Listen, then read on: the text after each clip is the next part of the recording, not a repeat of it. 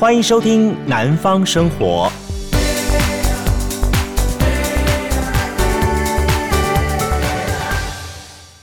嗨，大家好，欢迎收听2021年8月12号播出《南方生活》，我是杜伟啊。没有想到我们昨天播出了这个《南方生活》哈，我们特别找了高雄的百慕达这个讯息啊，把它整理资料之后播出，没想到大家回应真的非常热烈哈。我还是跟大家声明一下，说我们的节目是生活杂谈类的，所以在节目当中所聊的也都是发生在城市当中的传闻啦、事件啦和故事，而且地点啦它都一定还在，所以大家可以去印证它。但是呢，再次强调说，我们不是在说一个无中生有的那种微博的鬼故事一样啊，而且有一些在地的文史传说的典故故事，让你觉得这城市真的很有趣味，更多元面向的看见它。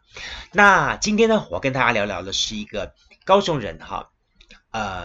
非常非常靠近市区。很多人说我买房子要看的这座山，观山观海，就是这座山叫做柴山。柴山被称之为是高雄市市民的一个很亲民的郊山，然后柴山几乎也被称之为是高雄的后花园。很多人一大早或是比较清爽的时候呢，都会上山去爬爬山，然后每个礼拜爬一次，健健身。所以基本上柴山应该大家觉得没有什么问题啊。柴山唯一最大问题应该就是猴子吧。好，柴山的猴子可以说是全国知名的，然后不只是在山下的哈，这几个什么龙泉寺、这元亨寺，经常受到这个猴子为患哈，甚至于附近的居民经常被猴子给欺负哈。我印象最深刻就是说，在中山大学经常也碰到这样的情况，当年还发生过一个事情，就说中山大学女生宿舍，好那个猴子的猴大王，他的武功高强，很会攀岩走壁哈，然后呢去到处去偷找。好，就他喜欢看女色，喜欢看女生洗澡。有一天呢，就在看了中山大学女生的洗澡就被逮到了，这下不得了了哈！逮到的时候怎么样子呢？于是呢，大家就火大了，把他去世，你知道吗？什么叫去世？不是把他去死掉，是把他的蛋蛋给剪掉。蛋蛋剪掉中的这位猴王呢，就郁郁寡欢，到最后呢，甚至选择了跳水。好，然后来表示不满，就跳水挂掉了这样子哈。老实说，它也代表的是他的一个自尊心啦。那但是在人跟猴之间，也经常为了这个争土地发生了很多状况，在柴山的地方尤其好。柴山它有很多的传闻，改天我可以把高雄的有关于高雄公搭告，还有一个屏东阿猴。这个地方有很多关于猴的，好猴子、猴精、猴妖、猴神之类的一个传说，我把它整理来跟大家分享一下。那今天我们要谈柴山，柴山这个地方哈，因为以前我在中广的时候，好，然后我们有一个发射台是在柴山的山顶上，好，我们的寿山发射站，有的时候呢，我们有一段时间那时候因为微波道送坏掉了。所以我们必须把每天做好的节目呢，好坐我们的公务车送到山上去。我就因此有几次，好在平常的柴山路线之外呢，更深入的，好到了军方管制区去，好到了我们这个发射站去看。我们的发射站就在柴山寿山的最高顶处，然后风景还蛮优美的啊，而且呢四周还蛮清幽的，然后再就是几个发射站那一些机器在那个地方。但是老实说的，晚上哈，一个人在山上还是有点嘎嘎。好，很多人问说，爬柴山不是被称之为叫做很亲民的，然后很适合老年人的登山小路线吗？其实哈，柴山虽然很亲民，但是它的地形路径还是非常复杂的，包含了迷路啦、失踪啦、山难事件。你不要以为是柴山没有，柴山也都是有的。好，而且呢，还发生做很多的怪事。好，它的一些的怪点也蛮多的，特别是它的一些小路洞穴多，一不小心就发生意外了。怎么发生意外方式呢？好，去爬柴山哈，人家说最容易发生意外的情况有三种。第一个东西，你如果是循的柴山的那个木栈道走的话，那你100%给你保证它不会出状况。那会出状况都是什么情况？第一个，你在木栈道上走，你看了旁边草丛区，什么好像有条小路，我走那边是不是可以更近一点？好，这一走就出状况，所以财神的小路千万不要乱走。第一点，第二点来说的话呢，你走木栈道看了，猴子跑过来了，你喂东西给猴子。猴子看你背背包，一把把你背包给抢走，你要追他，一追惨了，你把你原来路给忘掉了。好，这是第二种情况会发生。第三种情况就是说哈，很多人喜欢乱闯一些什么洞穴啦、秘境啦、完美打卡景点啦。好，走来走去走到最后，惨啊，我来的路什么样的情况我搞不清楚了。好，于是就失联了，找不到路了。好，所以在财山其实还是有很多这种像百慕达秘境这样的情况，特别有几个地方，有人说这个财山的磁场其实也并不是很好，然后也蛮乱的，然后最常发生的地点在哪里呢？我告诉你，第一个东西是猴洞这地方经常发生状况，第二个地方少女峰这个地方也经常。好，特别是被称之为叫做财山百慕达的地区。那这个财山百慕达地区在哪里呢？通常是指好北边就是海洋美景这个点的地方，西到洋社点的地方，东到虹桥的点地方，串联在一起，就刚好这个地方呢，就是变成一个百慕达财山的一个区域。这个地方有特色，就是第一个人烟稀少，风景优美，大家都想要去看，但是呢，你每次去到这个地方呢，每次就是走迷路。好，你除非有当地的人带着你走，或是很懂的爬财山的一些老山友带着你走，走，不小心你就会因为路线复杂，最后你就迷路，到最后呢，你就要靠人家上山来救你，每次都是这样子。好，或者是走，一不小心踩空了，因为财山山上面大概有300多个那种的，因为它原来是礁岩地形、石灰岩地形啊、珊瑚礁地形，那洞穴特多，不小心摔下去你就爬不上来，状况就发生了。好，特别是在秋天以后，整个财山大概5点钟过后，它天色就开始昏暗，更容易发生这种迷途的现象。那财山的传说故事还蛮多的，好，其中有趣味的，也有的神秘的，好，也有精怪的。这么说好了，如果领导是有阿公阿嬷的话，他会告诉你财山当年被称之为埋金山的故事。好，当年海盗林道潜，好，在这个地方呢，好，他做2件事情，因为他在明朝跟明朝的海军将领于大猷打了一仗，打输了之后呢，就连滚带爬了，把船全部开到财山的这个打狗山上躲起来盘点这些战船，他的船只的时候呢，发现都东破西破，怎么办呢？要修船啊，修船你晓得他怎么能修吗？真的很残忍。那个时候住财山呢是什么？是打狗社的原住民。好，平埔族原住民大高下，这林道潜就因为他本身海盗，然后有刀有枪的这样东西，他竟然就灭了这个打狗社原住民，然后屠杀来取血，混合了泥灰，好，还有一些木材木料，然后来修复他的战船。哇，当时把这个大高下的这些的原住民吓坏了，连夜的逃到现在屏东，成为了阿高阿下。好，这个故事在当时是有历史记载的，这个是发生的真正的事情。那第二个事情呢，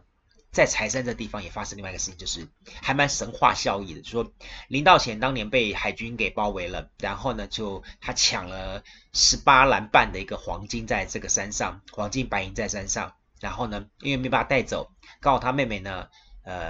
就又有之前犯了一些错事，他就能一把刀把妹妹给杀了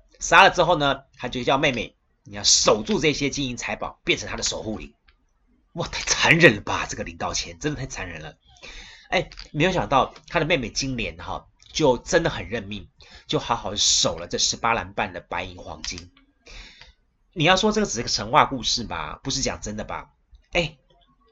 还真的多年之后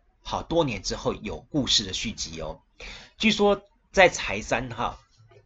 当时还真的有某一家的他们的前辈啦、祖宗啊，啊，当年在柴山砍柴的时候呢，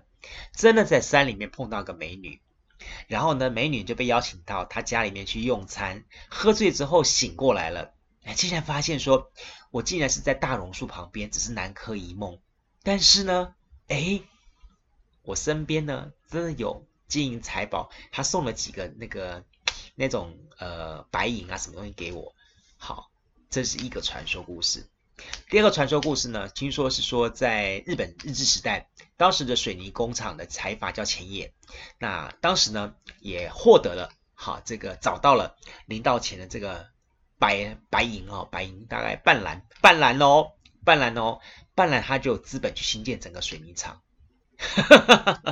也很厉害吧？还有18篮还没找到，大家可以好好找一找了哈。所以柴山另外一个名称叫做埋金山。然后故事当中这位美女金莲哈，林金莲啊，说老实话，我觉得她真是一个苦命美女啊。然后她就一直不断的守在那个地方，或许变成地缚灵了吧，不知道。然后就一直不断的等的有缘人。然后据说后世在不同的朝代还一直不断的被大家遇到，那所以也许有一天你上柴山会遇到了金莲也不一定，不过不错啦，金莲没有对你做坏事啦，金莲只是请你吃顿饭，然后还会送金子银子给你，也不错，对不对？好。但是另外一个故事就有点恐怖了。好，因为柴山当年大多是军事管制区，所以大家都不可以进来，那都是很多日本人驻守。那日军战败的时候呢，他们就把黄金藏在柴山里面。那当时呢，据说很多日本人在柴山还有在这个半屏山上殉国，所以呢，柴山上面就会碰到很多好还活在当年的一些的人。他是不是人不知道了，反正还会碰到那样的人。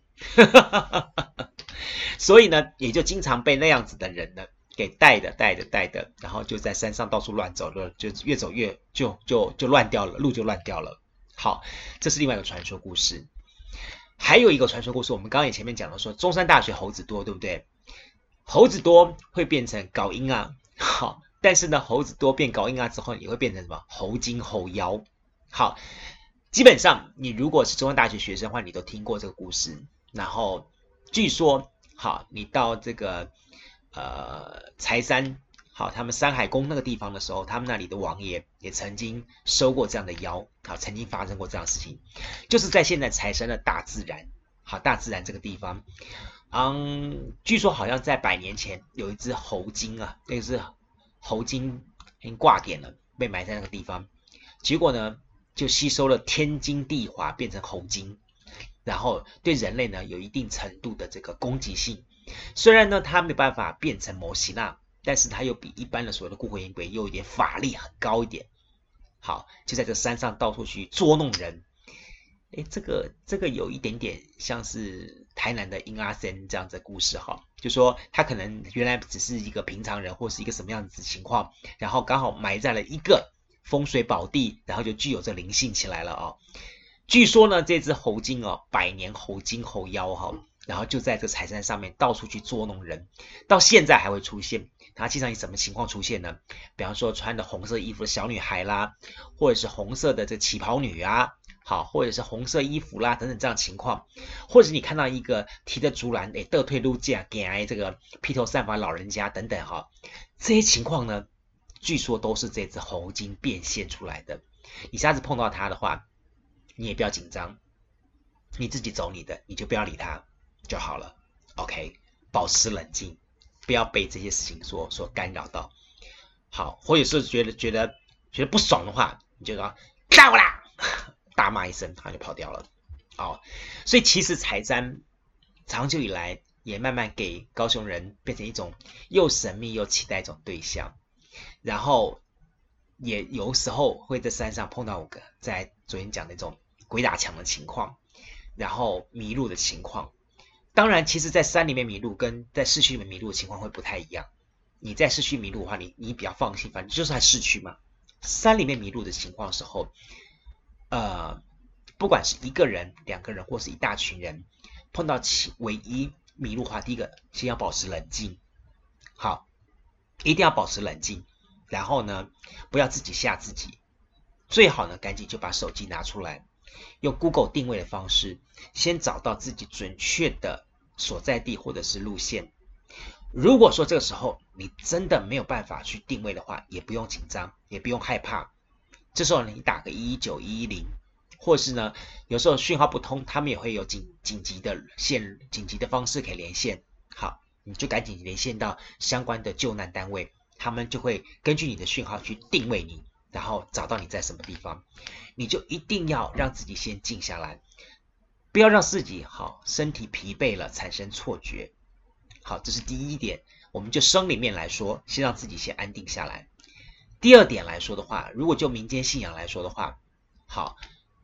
如果你身上比方说你是有挂的护身符啦，或是天兵天将有护身啦，或者是你是基督教徒啦，天主教徒啦，好，这个时候呢，你就把你身上的护身符或者是这种十字架等等这些东西拿出来，好，自己呢给自己心定一下，透过这种心理神明信仰的方式让自己心定一下。当你放心，当你做这件事情的时候呢，也因为你的心安定下来了，或者冥冥当中有所谓的天兵天将或者是神明附身的情况，好，它就会让你的心平静下来，你就可以找到说，哦，我应该怎么走，就不用担心了。如果说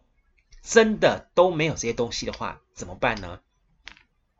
有一种方法，第一个东西呢，据说身边有小男孩的话，是那种18岁好，要18岁以下哈，然后而且呢还要没有黑手过的小男生哈，我就觉得以前我一次跟同学出在讲这样的事情的时候，我跟我同学讲说，快尿，然后我同学跟我讲说，我交过女朋友了，我当时还没有回过他的意，然后我说什么意思啦？我交过女朋友了啦，后来我才知道说，哦，就是黑手过了就不算了，是不是？好，所以基本上要童子尿是最好的驱邪物。然后呢，或者是说再怎么样，你就是朝空气当中吐口水，好，或者是咒骂对方，好，这样子也可以，好，他就不攻自破了。那也有人说哈，有些老人家说把你的现场先停下来之后抽根烟定一下，尤其是很多夜冲的年轻人，很奇怪哦，有时候不晓得为什么，就越骑的时候你会越骑越快。其实开汽车的时候也会这样子，晚上一个人开的时候，你会越开越快，越开越快。或是你晚上开车的时候，旁边朋友突然问说：“哎，你干嘛开得这么快？”你会觉得没有啊，我没有开很快啊，我就慢慢开啊。没有啊，你看你的那车速，一看哇，130、140、150，开那么快干什么？你会不自觉的。好。骑摩托车的时候也是这样子，夜冲的时候会觉得说旁边有个声音告诉你再快一点，再快一点，骑快一点，好，再冲。哇，碰到这种情况的话，记得先停下来，一定要静下心来，一定要把车停路边。好，也许你抽根烟，或者是呢你定下来之后呢，好，喝一瓶水，好，把心定下来之后，你就会觉得说 OK， 我大概知道怎么走了。好，我待会再接下去要往哪方向走，不要紧张这样情况。好，然后你就会找到自己该下去怎么走的一个路子了。所以其实我觉得它也呼应到我们的人生当中也是这样子。很多时候不管是我们在投资理财啦，或者是人生在创业时候啦，或是人生遇到一些什么情况的时候，就听到旁边有人在给你继续加油努力前冲，冲。你会在那瞬间突然觉得说，哎，我冲下去就对了。但冲下去的结果如何呢？谁知道呢？所以其实不管是在大自然当中遇到所谓的摩西拉或什么之类的，或者是说好，或者说你在人生当中遇到你人生的摩西拉的时候，真的有的时候把自己心定下来，好，用一些自己信仰或者是一般生活的方式让自己心定下来，重新去思考一下我接下来路该怎么走，然后好好的慢慢的一步一脚印再继续往前走，会更好，真的会更好。 OK， 好，其实农历7月份还有很多很多度故事可以跟大家分享，然后下礼拜再来跟大家聊一聊好了。而且你知道吗，现在现在大家农历7月份推动了以工代金，你知不知道？就是说建议大家希望能够用功德状一纸，然后取代这个焚烧金纸，好，这个以工代金，然后甚至于纸钱集中焚烧等等这些东西，还有相关的一些东西，我有参加其中一咖哦。然后当年的以工代金是怎么样子发展出来的？它又是发展过程当中碰到了哪些很有意思的灵异故事或者奇特的故事呢？好，下礼拜的节目当中我再跟大家聊一聊，在我们的这个城市当中其实有非常多的都市传奇故事，那我就一一把它整理出来之后希望跟你分享，然后或者是一些美食的传承故事，像我们上次讲到了潮州汕头的沙茶的故事，对不对？这些东西好跟你分享。然后呢我很好玩，就是我看了我们的那个 SoOn 的后台哈，我发觉说我们的听众族群当中有高达90几%都是男生，特别是25岁到35岁的男生，好，高达将近60%是我们的节目的忠实听众。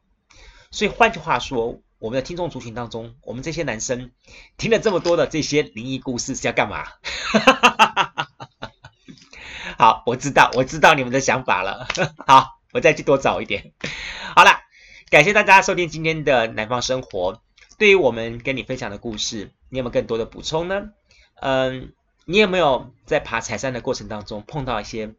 你曾经遭遇到的一些不可思议的事情呢？有的话呢，留言给我，或者是说你在其他城市当中你也碰过什么样的情况呢？你可以留言给我，不管是在 FB 好南方生活的粉丝团，或是 Instagram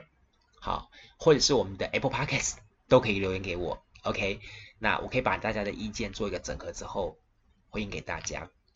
其实除了这些故事之外，我下次还在讲一点有关于高雄的庙的故事。其实庙很多，这些庙的故事很好玩，就是更跟这个都市的发展哈有很密切的关系，而且每个庙跟每个庙之间它串联起来又是一个很有意思的一个人类发展史的篇章。你就好像是在之前我看到了王浩一老师，他把台南各个庙的资料整理起来之后，竟然你可以从中去看到了从郑成功一直到清代的一个发展，台南府城的发展的故事，很有意思。好，那我们就期待明天的南方生活再见了。明天我们的人物当中会继续的带给大家邀请到南方生活人物。明天的生活人物呢，邀请到这个这是一对夫妻档，很有意思，玩呐邀请到是玩呐这对夫妻档。明天节目当中再一起来收听我们的南方生活人物。祝福大家，明天见，拜拜。加入南方生活，勇敢选择过生活的开始。欢迎关注南方生活 Spotify 以及按赞留言分享脸书粉丝团。南方生活，我们下次再见。